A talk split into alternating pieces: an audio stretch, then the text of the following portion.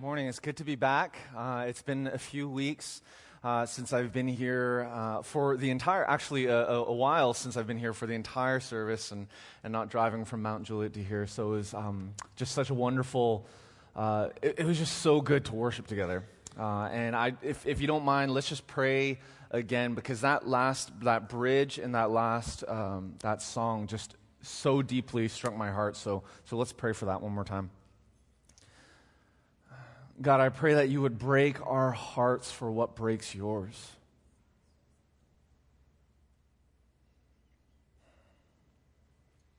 Lord, that the things of this earth that can seem so satisfying, Lord, that they would taste dull and bland. Lord, I pray that you would break our hearts for what breaks yours, that you would have us be excited, that we would be excited for the things that you are excited for. Lord, heal us, restore us. And Lord, we ask that you would do what only you can do in our hearts today. So, Lord, as we dig into your word, above all else, may we cry out, Hosanna for you have not only come, but you are coming again. We give you praise. And in Jesus' name we pray, amen. Amen. All right, well, uh, NBC's hit series, This Is Us, recently wrapped up its second season. And, and whether you've been watching every week, binging along, or are finally going to watch it for the very first time, most of you have probably heard about the series. Uh, and if you didn't hear about it, uh, Super Bowl Sunday, probably after Super Bowl Sunday, is when you heard about it for the very first time. Uh, now, don't worry if you're not caught up. I'm not going to ruin anything for you. FYI, the dad dies. Uh, in case you didn't know that. I think every episode he seems to die and come back to life over and over again, right? So, but you know, while reflecting on the passage for this week's message, is interesting because I couldn't help but think about Jack Pearson, the dad, uh, and the impact that he literally has on every single person in the show. Right, here are a few examples. Although Rebecca, his wife, remarries, it's interesting because you never see her as happy or as carefree as when she was with Jack. In fact, every year on Super Bowl Sunday, the day he died, she prepares snacks and watches the game by herself as if she were with him. There's this stunning scene when Kate was younger and she's singing to a tape recorder, uh, and her dad, Jack, is filming her. And initially, she gets upset when she, um, when she realizes that her dad is filming her. She gets upset because she's self conscious about her weight and, and she just doesn't want to see herself on film. But later on, when she sees the replay of that video and watches the way that her dad smiles at her, she goes to her dad and says, Dad, don't stop trying to make me see myself the way that you see me. Well, when Randall has a panic attack as an adult, there's a flashback to when he was a kid and the way that his dad and his dad alone just grabbed his cheeks, looked straight into his eyes, and was able to calm him down. And Kevin, though at one point when he was a teenager, pitied his dad who went to AA uh, because he struggled with alcohol. And though Kevin vowed that he would never be like his dad, uh, found himself as an adult also addicted to alcohol with a DUI and in rehab. Well, I could go on and on, but I'd just be pointing out the same thing. The impact that Jack Pearson once had on everyone and continues to have on everyone, even upon people he never met. Do you have a Jack Pearson in your life? Do you have someone whose life and love so deeply touched you and to, to, and, and, and to the way that you think and, and, and that it's affected the, the things that you do and, and how you feel? Do you have a Jack Pearson in your life who has affected you to that extent? Are you a Jack Pearson to someone in your life? Well, if you have your Bibles, uh, let's, let's go to John chapter 4. If you have your uh, phones, let's uh, you know, open up the app because we're actually going to be spending um, the, the majority of our time reading through John 4, looking through actually the, the OG Jack Pearson, if you know that, uh, that, that term, the original gangster Jack Pearson. Uh, actually, the better Jack Pearson, uh, the, the Jack Pearson without the flaws, uh, the Jack Pearson who so impacted those around him that there was a ripple effect, not only in that town, as we'll read here in John 4, but also uh, his impact was so great that it actually reaches across centuries, ethnicities, borders, and barriers all the way to us here today in Nashville. So let's take a look at John chapter 4. We'll start from verse 3. He left Judea, uh, Jesus, Jesus left Judea and went again to Galilee.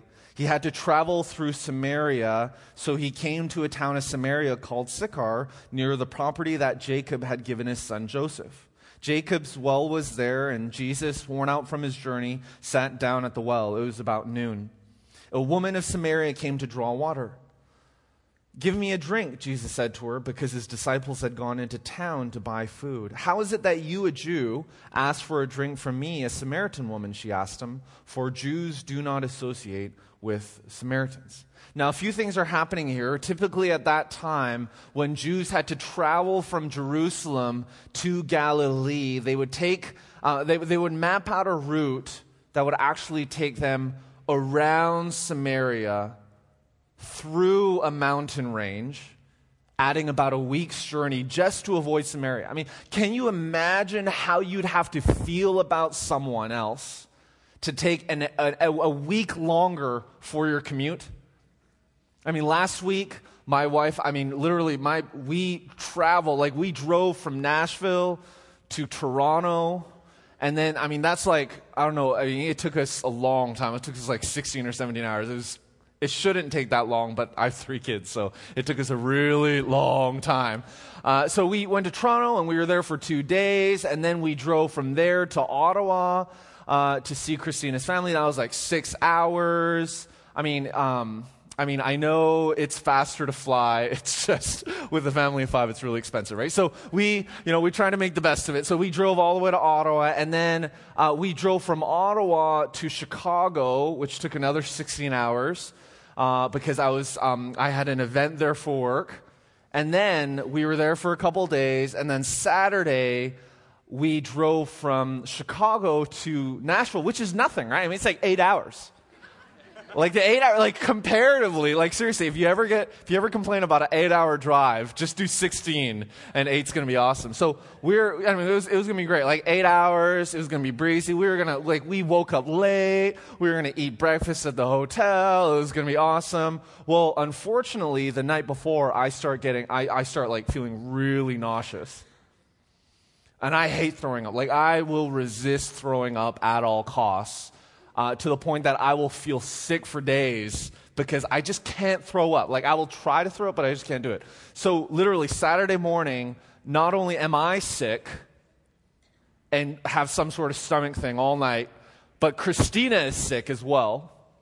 So we drive from Chicago to Nashville, taking turns while the other one is passed out and you know visiting how who knows how many gas stations and McDonald's, just trying to make it back here, and it took us a really long time, but you know, the Lord was gracious and, and we made it all the way back here. Okay, so so think about this, right? Think about me going to us going to, to Toronto and then to Ottawa and then to Chicago and back to Nashville.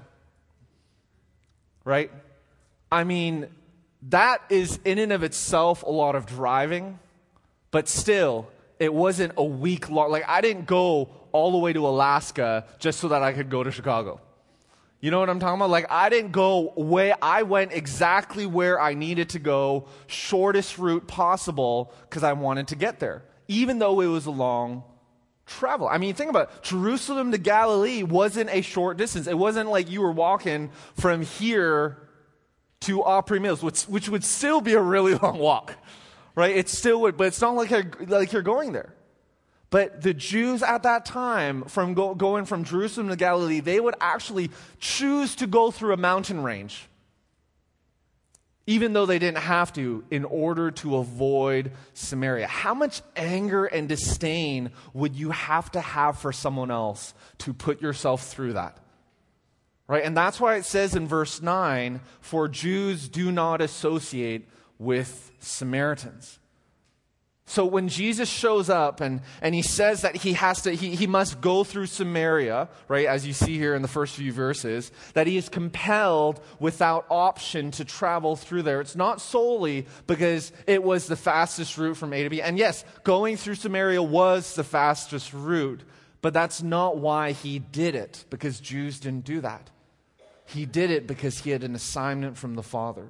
So when Jesus reaches Jacob's well just outside the city, we find him sending his disciples into the market to buy food as he stops to rest. Now, let's think about this for a moment, right? Jesus is stopping to rest and he's sending his disciples out to the market to go buy food. It's not like Jesus is saying, hey, go over to Aldi, you know, go to the Nashville farmer's market and pick up a few things, right? These Jewish boys are about to purchase Samaritan food. In a, in a Samaritan city that they probably don't even, that they don't even want to be in meaning that they'll be forced to interact with Samaritan business owners and ultimately benefit Samaritan businesses with their own economy. Like the disgust that they had for this other people group was so much so that they would, they would avoid Samaritans at all costs. And now Jesus is saying, Hey, I want you to not only bless them, but give them money, spend time with them, connect with them, and get something something that none of them have ever done, nor have they been forced to do. It's something that was so antithetical to their cultural upbringing, but they had no choice, right? When their rabbi gives them an order or instruction, it must be done. So they go. So when they go, Jesus intentionally interacts with a Samaritan woman who comes to the well to draw water, and the time is around noon. Now, there are a couple things that we need to also understand about this scene, right? Jesus, first of all, right? It says that he's really tired, right? We need to understand that Jesus is really tired. Now, I don't know, you know, in verse 6 it says Jesus was worn out from his journey, uh, which is why his disciples went to go buy food. And not only is he really tired, but it's noon, right? So it's probably scorching hot. So I know it's been a while since we've been hot, right here, unless you went to go, you know, visit Mexico or, or, or whatever. But, but, you know, like scorching Nashville summer days, where it's so hot that air conditioning doesn't even feel good, you know? And, and it's just, it's so hot that you just don't even want to do anything. You know that feeling? Like you just get so lethargic. So imagine you feel like that and you're hungry. I mean, or hangry, as our family likes to say, right? I mean, it's like, it's not a good sight. When I'm like that, I don't know about you, but the last thing that I want to do is talk to someone else. Like I just I like seriously all eyes are on me. I'm like I don't care. I don't care that you you know, son, I don't I don't care that you're thirsty. You know how to go get yourself water. Like I'm not I would go get your get you water, but you go get yourself water. You know how to open up the fridge.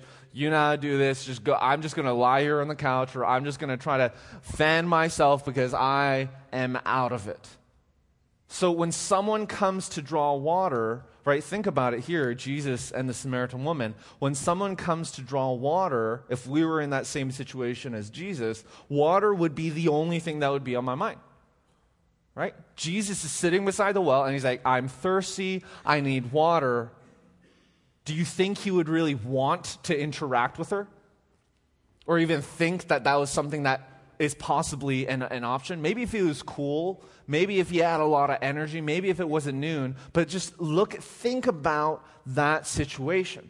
And add on, ta- uh, add on top of that the fact that this lady, which at that time culturally, right, it was a lady that came to draw water, which at that time culturally was a faux pas and a no no for Jewish men to talk to. And not only is she a lady, but she's a Samaritan. On top of that, she's a lady Samaritan that is drawing water at noon, which means that she was ostracized from her community. I mean, this could all only mean two things.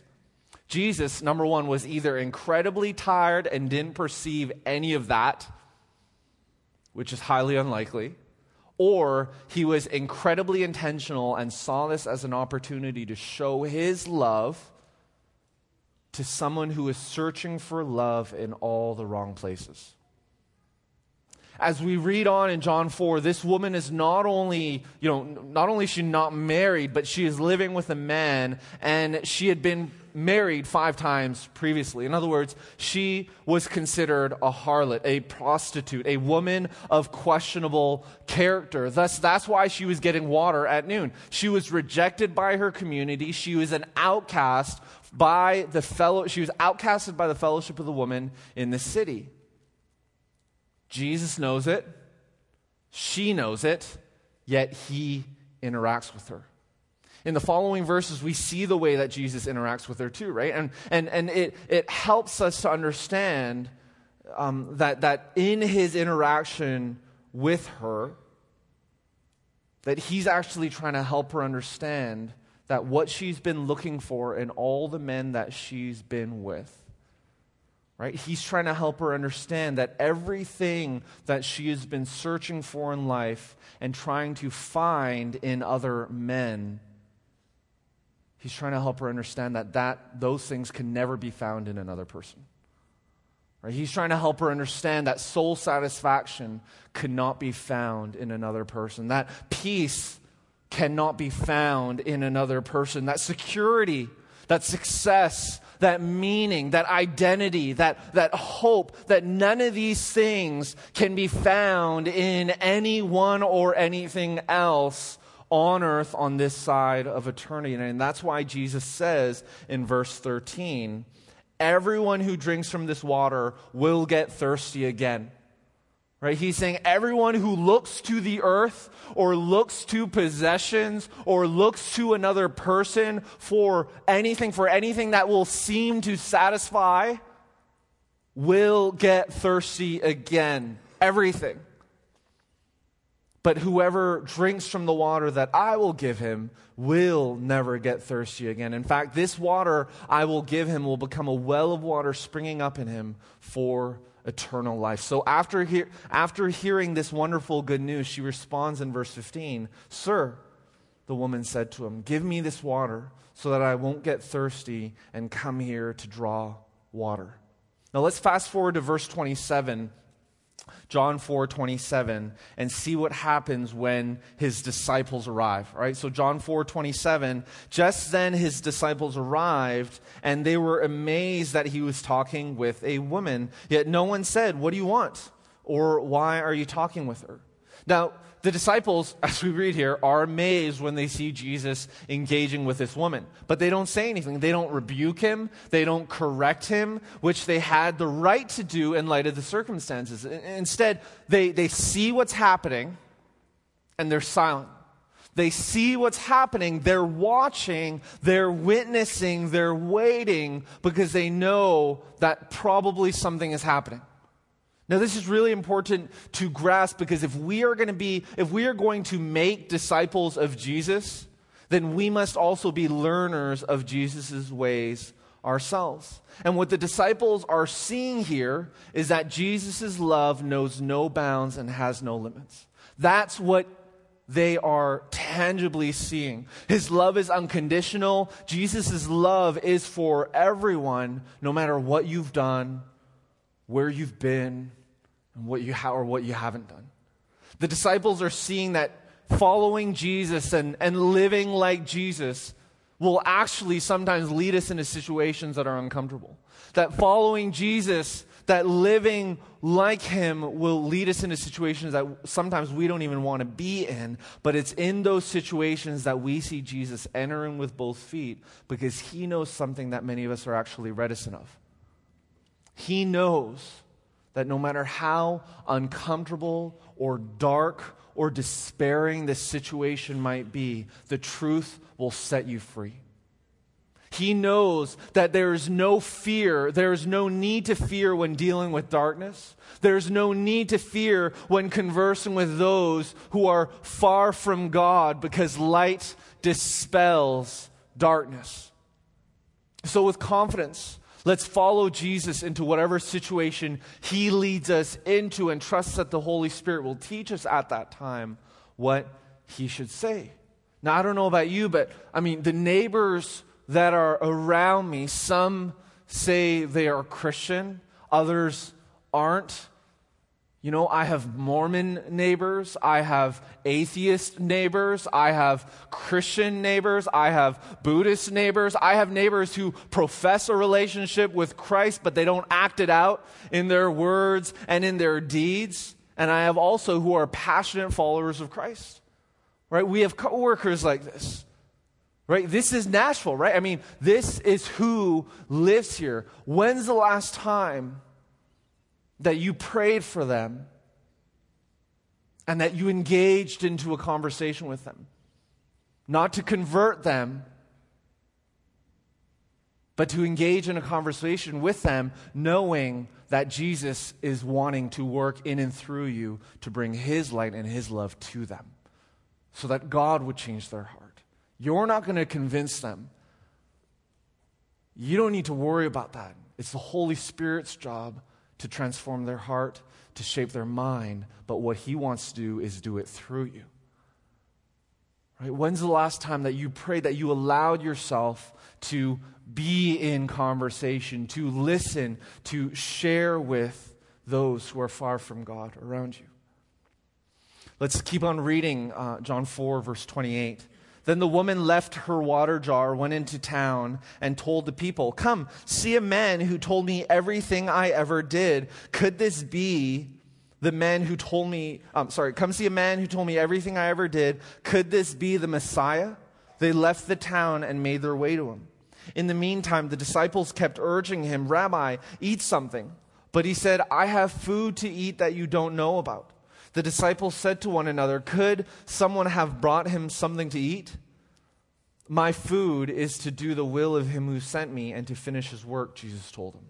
Now, I love this. After sending his disciples into the market where they probably didn't even want to go in the first place, Jesus tells them that he has food that they don't even know about. So the disciples are like, What?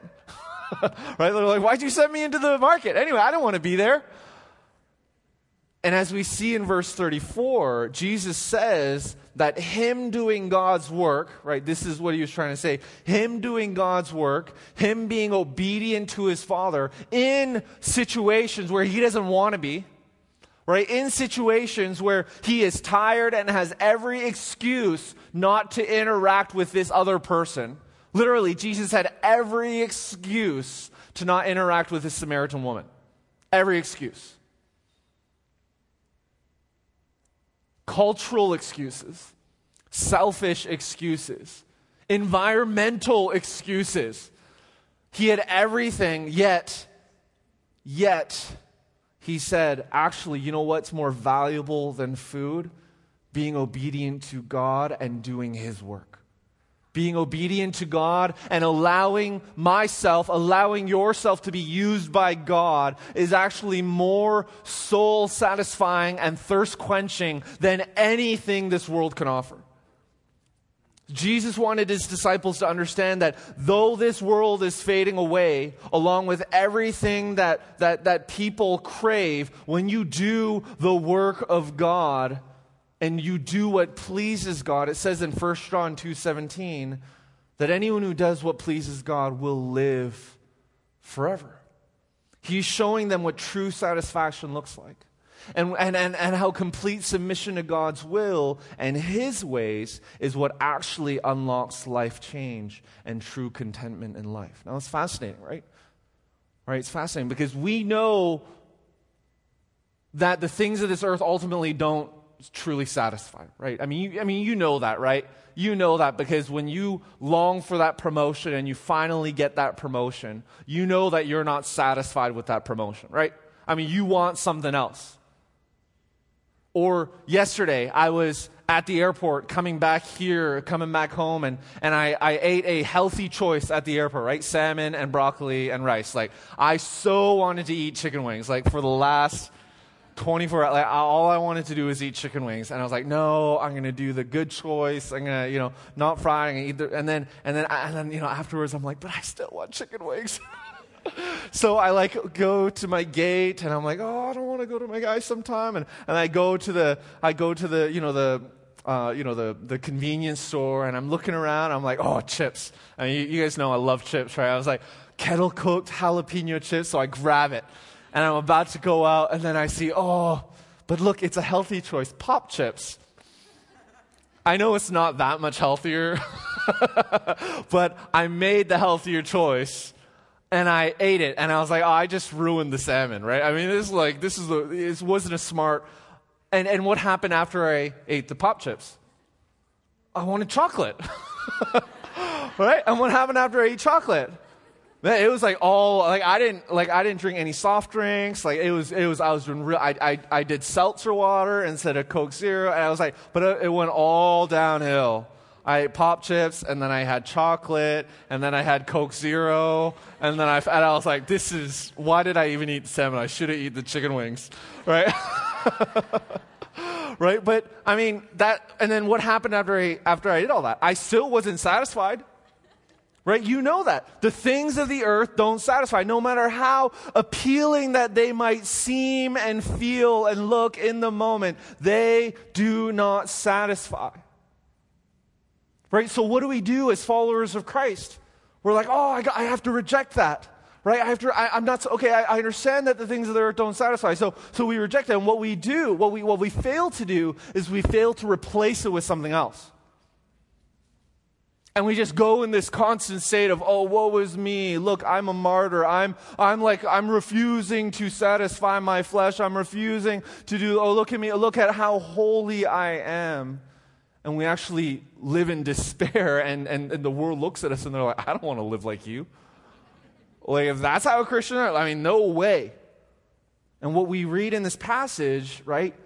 Jesus is saying here, hey, my food, the food that satisfies, is to do the will of him who sent me what he is showing us here is that true satisfaction is not, does not come through mere denial of the things of this world, but it actually comes when we actively give our lives to the Lord, submit our wills to him, and live for him.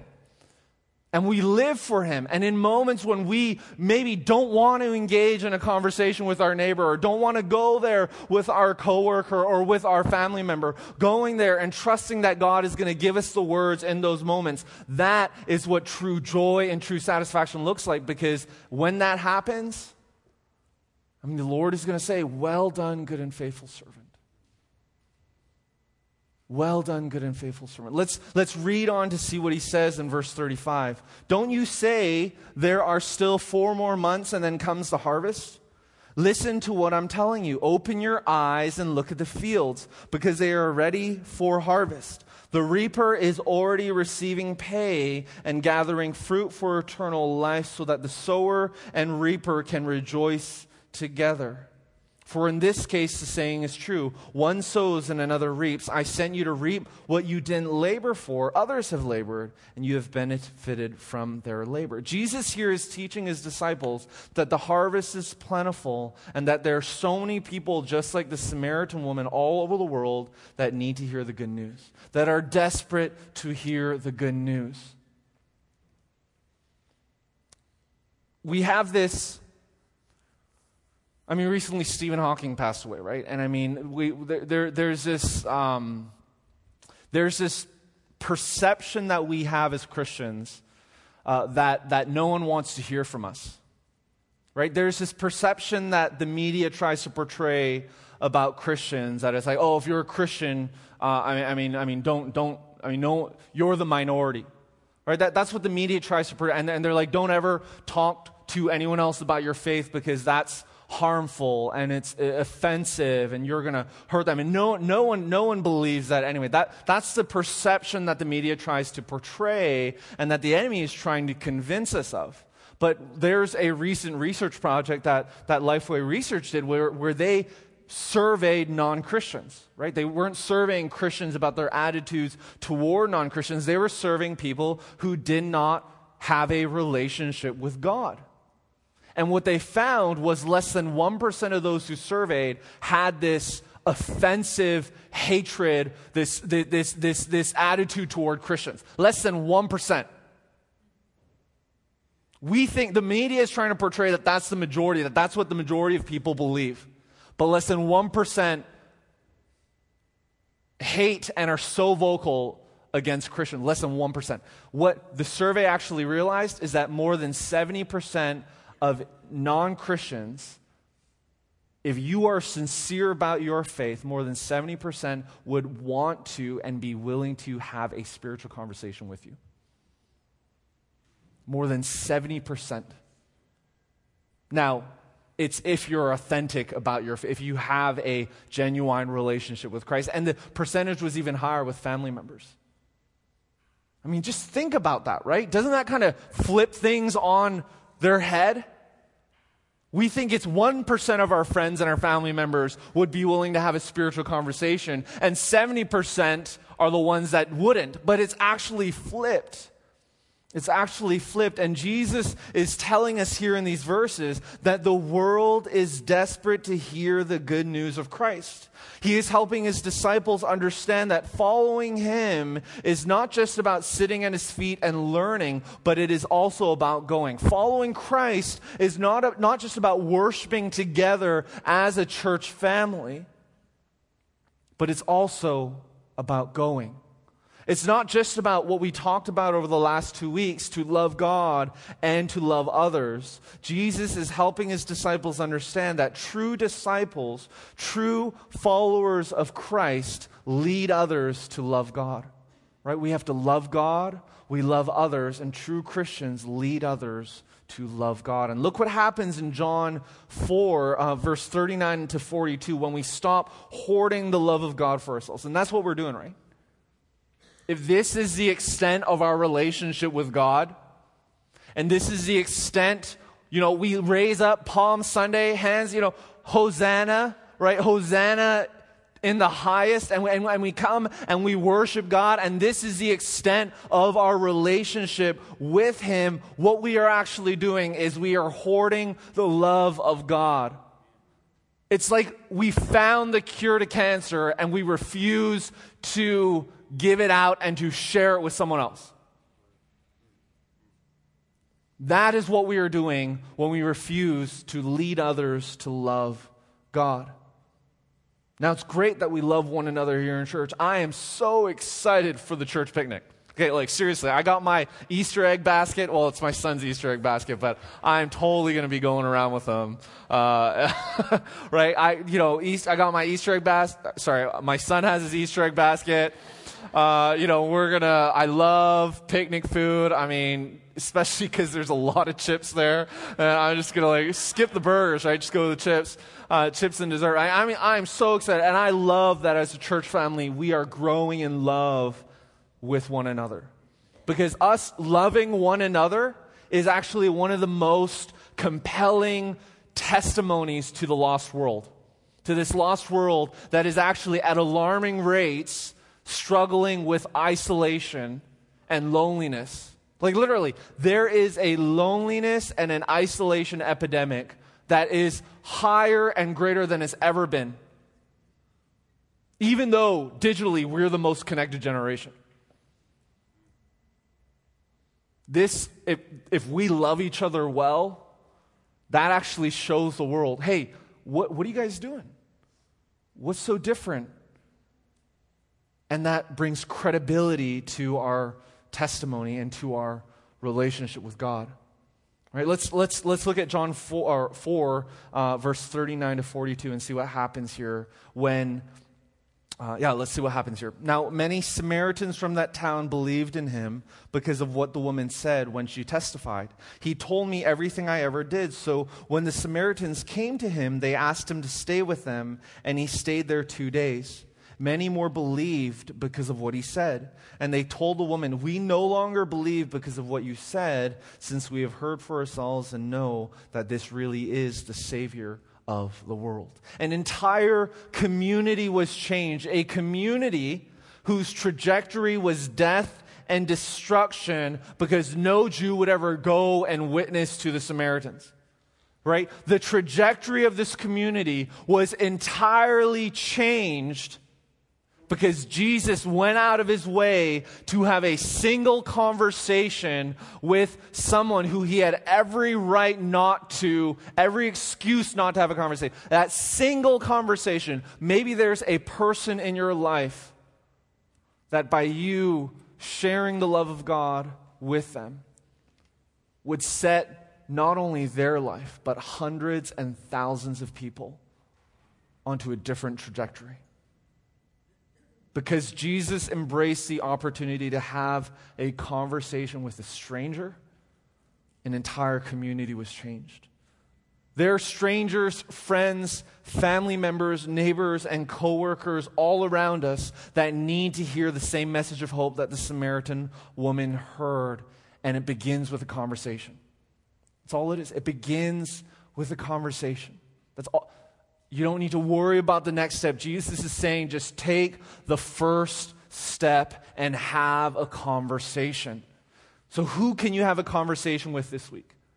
Doesn't have to be spiritual. It may turn towards spiritual means. Ask, you know, ask God, right? How many of you remember the BLESS acronym that we've talked about over the years, right? B, begin with prayer. I mean, what would it look like if every day in the morning, the moment we turned our alarm off, we went like this and we said, Lord, here I am.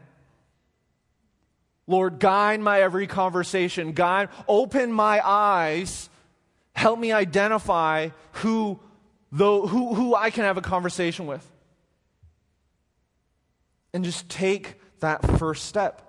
Right? Don't worry about what it's going to lead to, and if you know the answer, or if you don't have the answer, or, or what if they say something or ask something that you don't know, then say, Oh, I don't know either. Let's study together.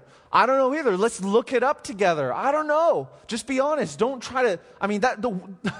I mean, the worst thing you can do is is say that you know the answer to something that you don't, and just fake your way through it. Because I mean, you know when someone's lying, right? I mean, you know when someone's. You know, I don't want to say what they're doing, but you know, I mean, you know what I'm talking about, right? when someone tries to get through a conversation like that, just say you don't know. Who can you have a conversation with this week? Right? Begin with prayer. And then after you begin with prayer and you have a conversation with someone else, the next letter is L, right? Listen. Right? Have a conversation. Ask questions and listen. Ask, do two year listening. Listen to them and also ask God, God, God, who, give me the words to say. I pray that you would direct this conversation. Show me how to love them as you love them. And then the next letter is E, eat. Right? We can all do that, right? Right? Who can you eat with? Who who is there some who in your life that, who does not know God can you eat with this week? That you begin, that you saturate that conversation with prayer, that you listen while you're connecting with them, that you eat together with them.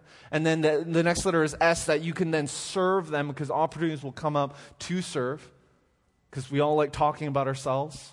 Something will come up. Oh, I need to work on that new bench, or I need to, I need to fix that in my house. Oh, I can help you. You need some help? Seek to serve them. And when you do that, the last S is story. An opportunity will arise for you to share your story of what God has done in your life. Right? Who can you have a conversation with this week? Who can you bless this week? Who are you committing to pray for and invite on your arm next week to Easter? As we see with the Samaritan woman, when we meet with Jesus, not only are we transformed, but what happens is when we meet with Jesus, right, as we meet with Jesus now, when we meet with Jesus daily, as we open up the Word, as we spend time with Him, when we meet with Jesus, Jesus not only transforms us, but everyone around us begins to experience that same transformation in and through us, just like we see with the Samaritan woman. I mean, what if, think about this, what if the best thing we could do to lead others to love God was to actually love God and love others ourselves? Right? What if that was actually the best way to do that? that as we finish and as we continue to worship, what if the best gift we could offer our neighbors was to wholeheartedly place ourselves before the Lord and worship with arms up, with arms raised, with hearts surrendered? What if that was the best thing we could do for our neighbors? To be right with God ourselves and to say, Lord, I love you. I worship you. Here I am. I don't know what kind of conversations I'm going to have this week. I don't know what I'm going to say or what I'm supposed to say. But God, I love you. I worship you. Here's my life. do the rest. Please do the rest. I need you to do the rest. What if that was the biggest gift we could give this lost and dying world?